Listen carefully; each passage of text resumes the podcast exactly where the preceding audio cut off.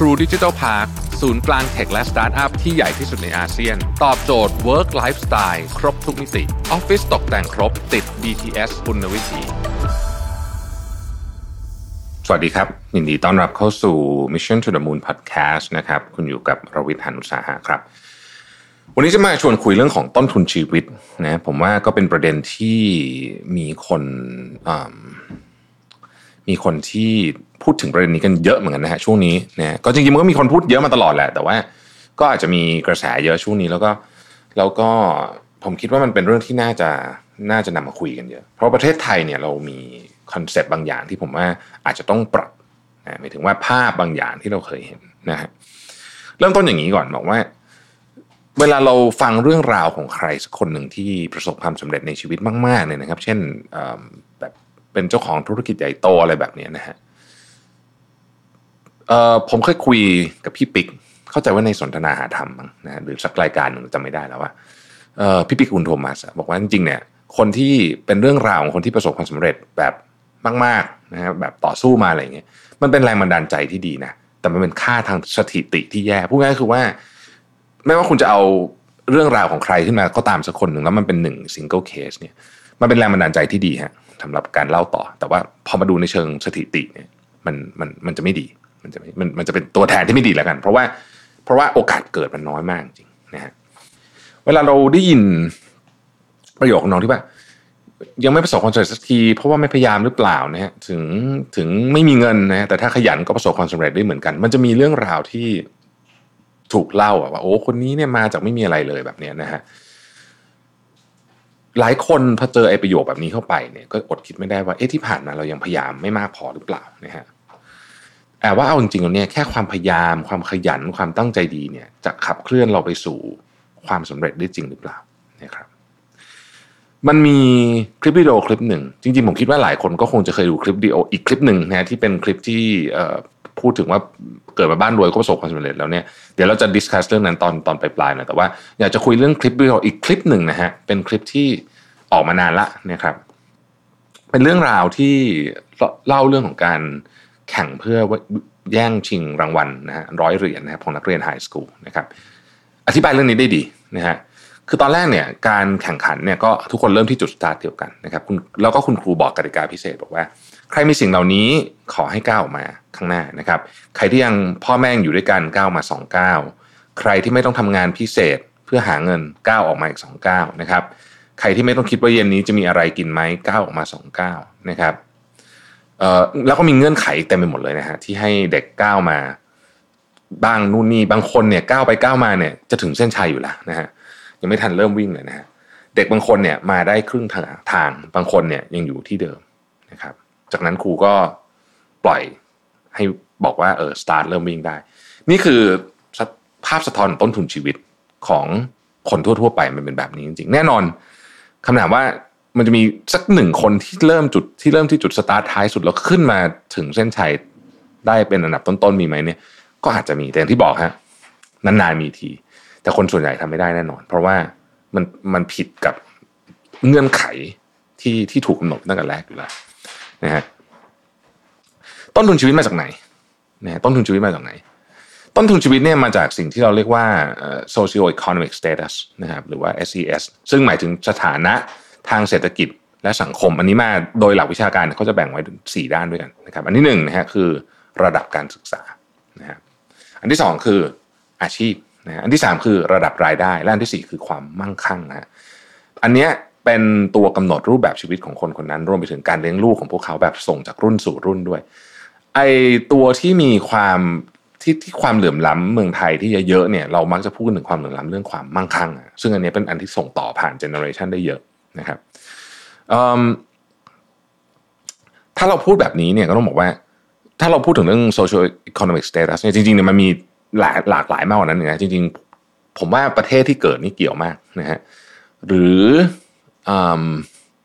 ในประเทศที่เกิดเมืองที่เกิดก็เกี่ยว แล้วก็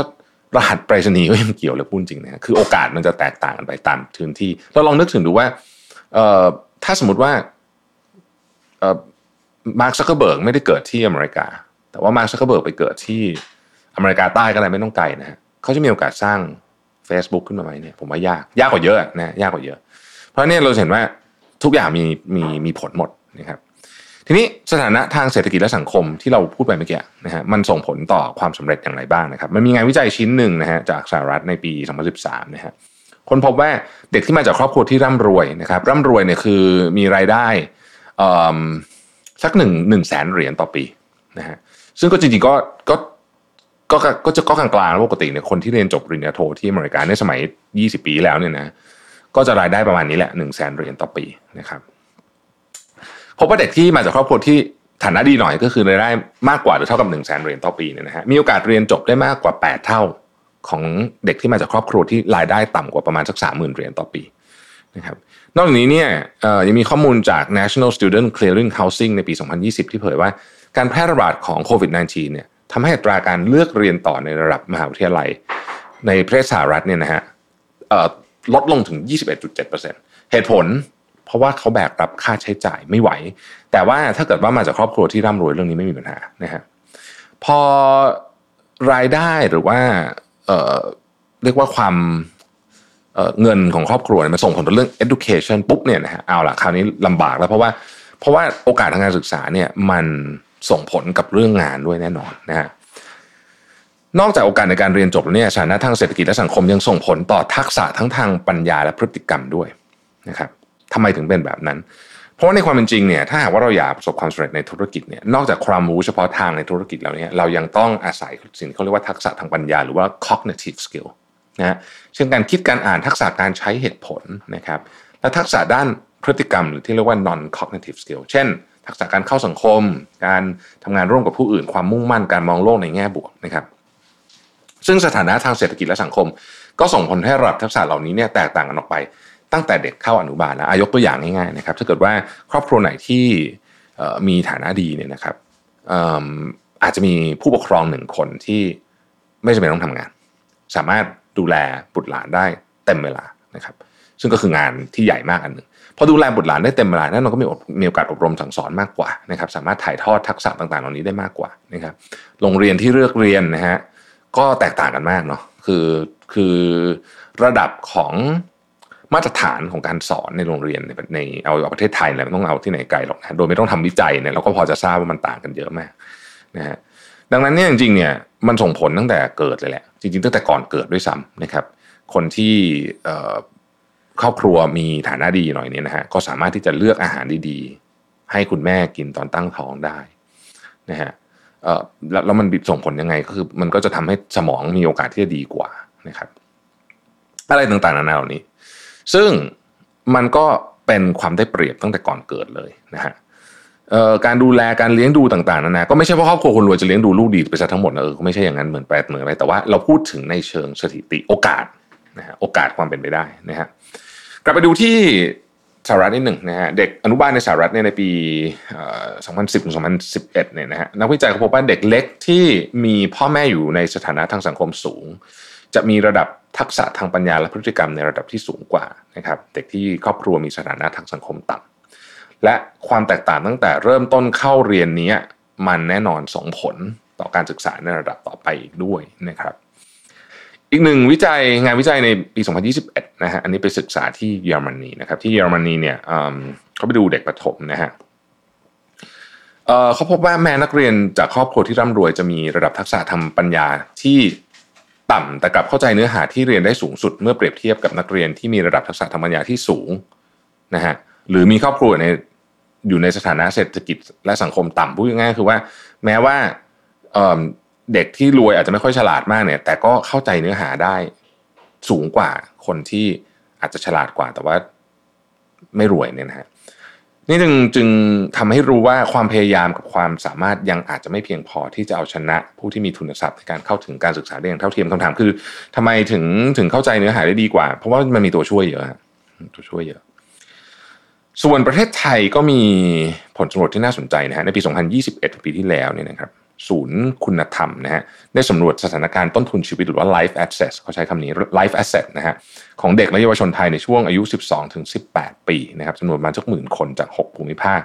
ซึ่งต้นทุนชีวิตในที่นี้เนี่ยนะครับหมายถึงทักษะการรู้คิดนะมีการและมีจิตสำนึกต่อต้นทุนเองนะครับและสภาพแวดล้อมต่างๆที่เด็กอาศัยอยู่อะไรประมาณนี้เนี่ยนะฮะ ผลการสำรวจพบว่าต้นทุนชีวิตของเด็กไทยลดลงมากจนอยู่ในระดับที่ไม่ผ่านเกณฑ์และพลังครอบครัว ซึ่งเป็นพื้นฐานสำคัญในการสร้างต้นทุนชีวิตให้กับเด็กก็น่าเป็นห่วงนะครับ เนื่องจากมีแนวโน้มลดลงทุกปีจากเดิมเมื่อ 10 ปีที่แล้วเนี่ย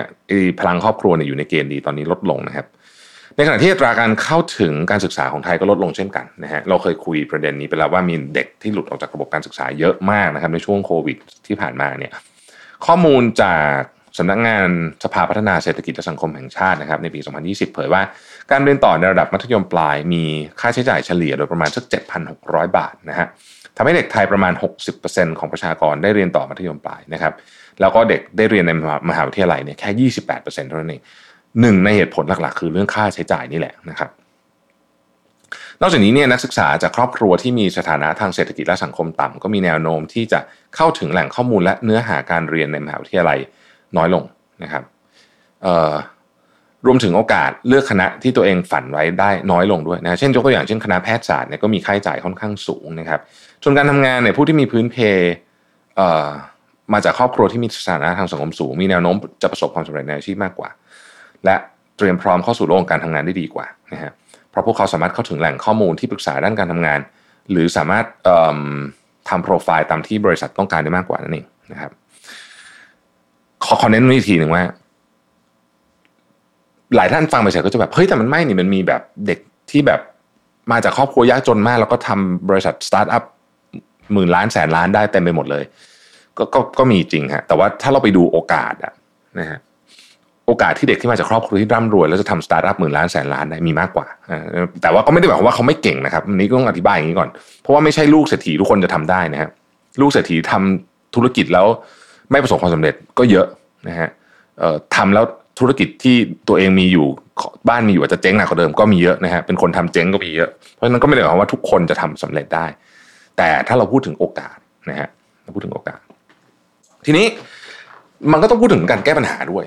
นะฮะมันการการเข้าถึงโอกาสมันพูดถึงการแก้ปัญหาด้วย หากเรามองให้ลึกไปแล้วเนี่ยปัญหาพวกนี้เนี่ยมันไม่ได้เกิดขึ้นจากเรื่องใดเรื่องหนึ่ง มันไม่ได้เกิดขึ้นจาก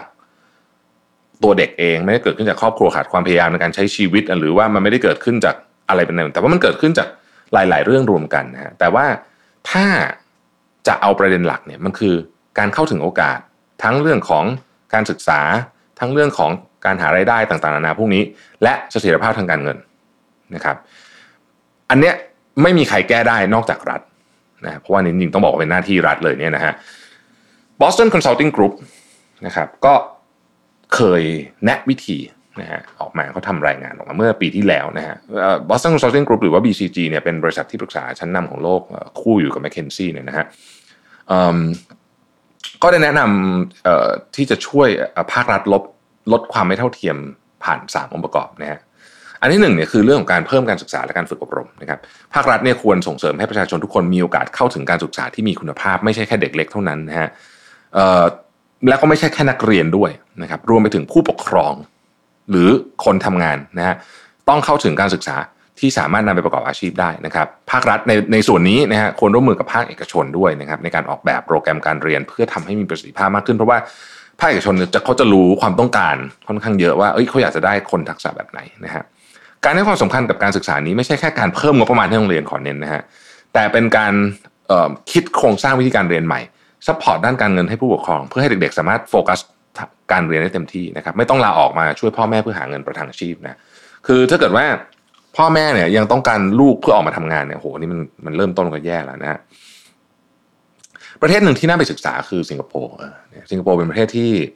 เขามีเรื่องของการไอเรียนทั้งผู้เด็กทั้งผู้ใหญ่เนี่ยที่น่าสนใจนะครับสิงคโปร์จะไม่ใช่ประเทศที่ติดอันดับโรงเรียนดีที่สุดในโลก แต่ว่าผมคิดว่าถ้าพูดถึง ทั้งหมด พูดถึงตัวการ reskill ผู้ใหญ่ด้วยเนี่ยผมว่าสิงคโปร์เป็นเป็นอันที่น่าสนใจนะครับ อันที่สองคือการพัฒนาสาธารณสุขที่เข้าถึงง่ายนะฮะการจำกัดการเข้าถึงสาธารณสุขทั้งด้านกายและจิตใจนะฮะล้วนส่งผลกระทบเลวร้ายต่อการศึกษาและอาชีพนะฮะเช่นเด็กอาจจะต้องเลิกเรียนกลางคันนะพ่อแม่ต้องทำงานหนักขึ้นเพื่อเอามาจ่ายค่ารักษาหากคนในบ้านล้มป่วย เราจึงควรมีระบบสาธารณสุขที่ ทุกคนสามารถเข้าถึงได้ มีราคาถูกหรือรักษาฟรีพร้อมๆ กัน กับการได้รับการบริการที่สะดวกสบายนะครับ เพราะจากปัญหาที่ที่เกี่ยวข้องกับสุขภาพเนี่ยมามันส่งผลให้เสียโอกาสในการทำงานด้วยนะครับ อันนี้เรื่องสาธารณสุขประเทศไทยก็ถือว่าโอเคนะฮะถือว่าโอเคท่านถ้าพูดในเรื่องของการเข้าถึงโอเคแหละ มันยังไม่ได้ดีไปทั้งหมดหรอกแต่ว่าก็ถือว่าใช้ได้นะฮะ อันที่ 3 คือเรื่องของการกระตุ้นอัตราการจ้างงานนะครับ ภาครัฐต้องเร่งออกกฎหมายมาตรการหรือกระบวนการต่างๆ เพื่อเร่งการสร้างการจ้างงานนะครับ แล้วก็เพิ่มการจ้างงานที่หลากหลายอย่าง inclusive employment นะฮะ เช่น มอบเงินเพิ่มเติมสำหรับการจ้างงานผู้พิการลดกำแพง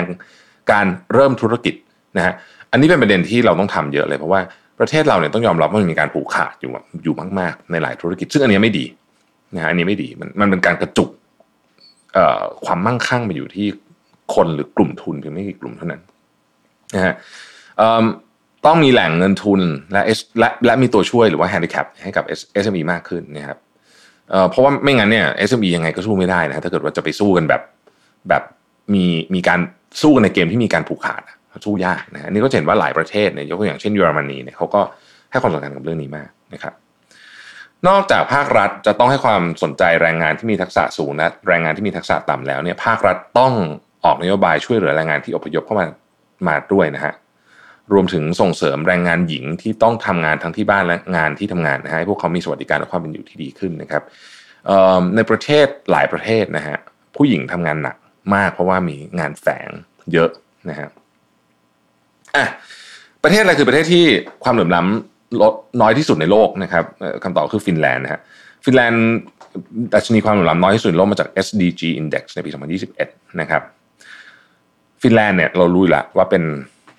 ประเทศรัฐสวัสดิการนะฮะภาครัฐสนับสนุนทุกคนเข้าถึงบริการทุกด้านไม่มีการแบ่งแยกว่าผู้รับบริการจะรวยหรือจนนะครับ รวมถึงการเพิ่มความเป็นอยู่ที่ดีให้กับประชาชนด้วยนโยบายเรียนฟรี 100%นะฮะจ่ายค่าเลี้ยงดูเด็กเพื่อลดภาระของผู้ปกครองนะครับ สร้างสภาวะแวดล้อมให้เหมาะสมและปลอดภัยต่อการใช้ชีวิตนะฮะใครเคยไปฟินแลนด์เนี่ยน่าจะรู้ว่าฟินแลนด์เป็นประเทศที่ดูปลอดภัยมากมันจะเงียบหน่อยก็เถอะนะฮะแต่ว่ามันดูปลอดภัยมากๆเลยนะครับ คือแบบว่า คุณสามารถเดินบนถนนโดยที่ไม่ไม่ต้องกลัวจะมีใครมาแบบทำร้ายหรือมาจี้คุณเนี่ยนะฮะจะเห็นได้ว่า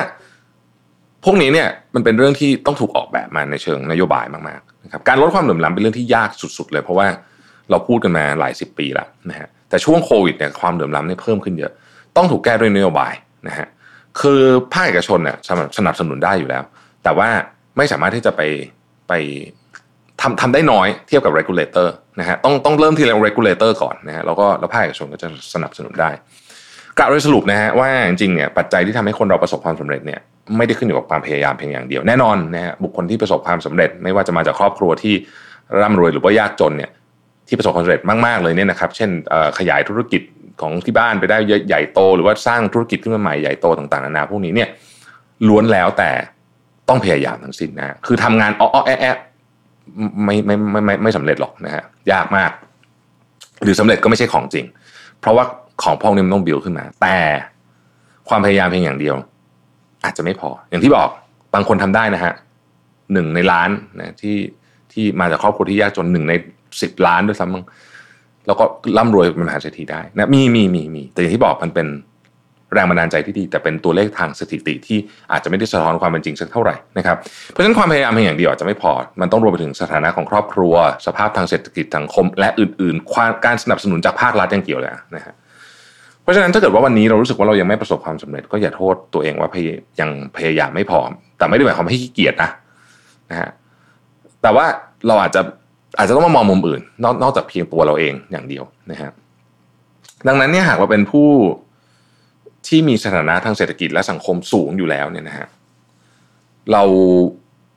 เราก็อาจจะมีเราจะมีโอกาสประสบความสำเร็จมากกว่านะฮะแต่ความสำเร็จอันนั้นอาจจะไม่มีความหมายถ้าเกิดว่าเราไม่สามารถที่จะกระตุ้นนะครับ ให้ทุกคนมาใส่ใจเรื่องของอความไม่เท่าเทียมกันได้นะฮะเพราะว่าไปคนเดียวมันก็เท่านั้นนะฮะในที่สุดแล้ววันก่อนเนี่ยผมได้มีโอกาสสัมภาษณ์ CEO ของ Unilever นะฮะผมชอบประโยคหนึ่งนะคุณคุณร็อบเขาพูดบอกว่า how can how can you have a healthy business in the sick world นะเขาพูดในแง่ของเรื่องของเรื่องของ sustainability พวกสิ่งแวดล้อมอะไรพวกนี้นะฮะแต่ผมคิดว่ามันน่า apply กับเรื่องนี้เหมือนกันว่า เราจะมีธุรกิจที่ยั่งยืนยั่งยืนเติบโตแข็งแรง ประสบความสำเร็จได้อย่างไร ถ้าเกิดว่าโลกมันป่วยนะฮะโลกในที่นี้ก็คือสิ่งที่อยู่รอบๆตัวเราหนึ่งในนั้นคือความเหลื่อมล้ำเนาะ เนี่ยเป็นเป็นโจทย์ที่ใหญ่มาก ก็ฝากไว้นะครับ ใครที่มีโอกาสที่สามารถที่จะช่วยกันเรียกร้องได้ ไม่ว่าในจะในประเด็นไหนก็ตามเนี่ยผมคิดว่าเป็นประโยชน์ทั้งสิ้นนะครับ ขอบคุณที่ติดตาม Mission to the Moon นะครับเราพบกันใหม่พรุ่งนี้สวัสดีครับ True Digital Park ศูนย์กลาง tech และสตาร์ทอัพที่ใหญ่ที่สุดในอาเซียน